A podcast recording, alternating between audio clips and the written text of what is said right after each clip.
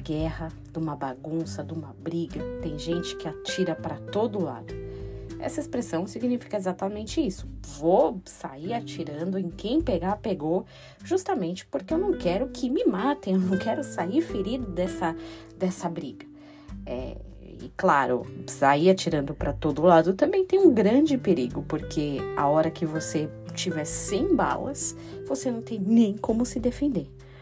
Quando uma pessoa atira para todo lado, tenta muita coisa diferente ao mesmo tempo, primeiro, o primeiro conselho que ela recebe das, da maioria das pessoas, inclusive eu já falei tantas vezes isso, é foca, foca em uma coisa só. Escolhe uma coisa e vai até lá.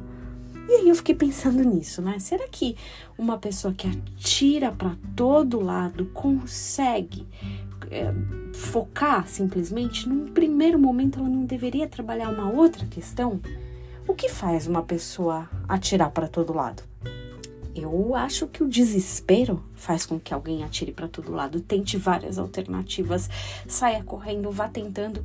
Se ela estiver desesperada, ela não vai conseguir mesmo focar numa coisa só. Desespero é o contrário de consolado, tolerante, esperançoso.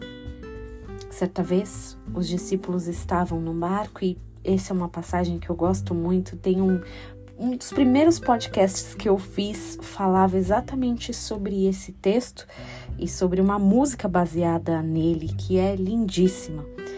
Jesus acalma uma tempestade. Naquele dia, já sendo tarde, disse-lhe Jesus: Passemos para outra margem.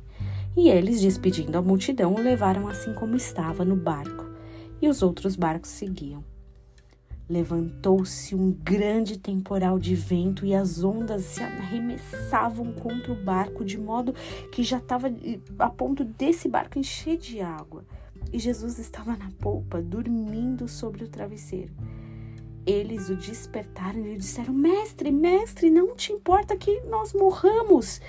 Ele se despertou, repreendeu o mar e disse ao mar: Acalma-te, emudece. O vento se aquietou e fez grande bonança. Marcos 4:35.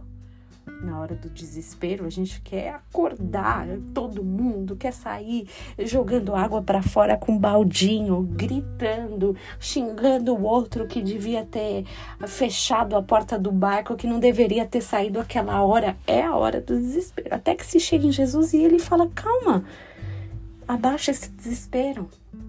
Mar, vento, tudo isso, todas essas circunstâncias se acalmem e mudeçam.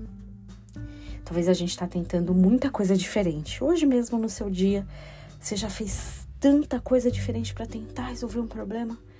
Quando a lição de Marta e Maria ecoa que calma, uma coisa só é necessária. Foca no, em Jesus, mas antes, acalma esse desespero nele. Que você tenha um dia abençoado de calmaria na presença do Senhor.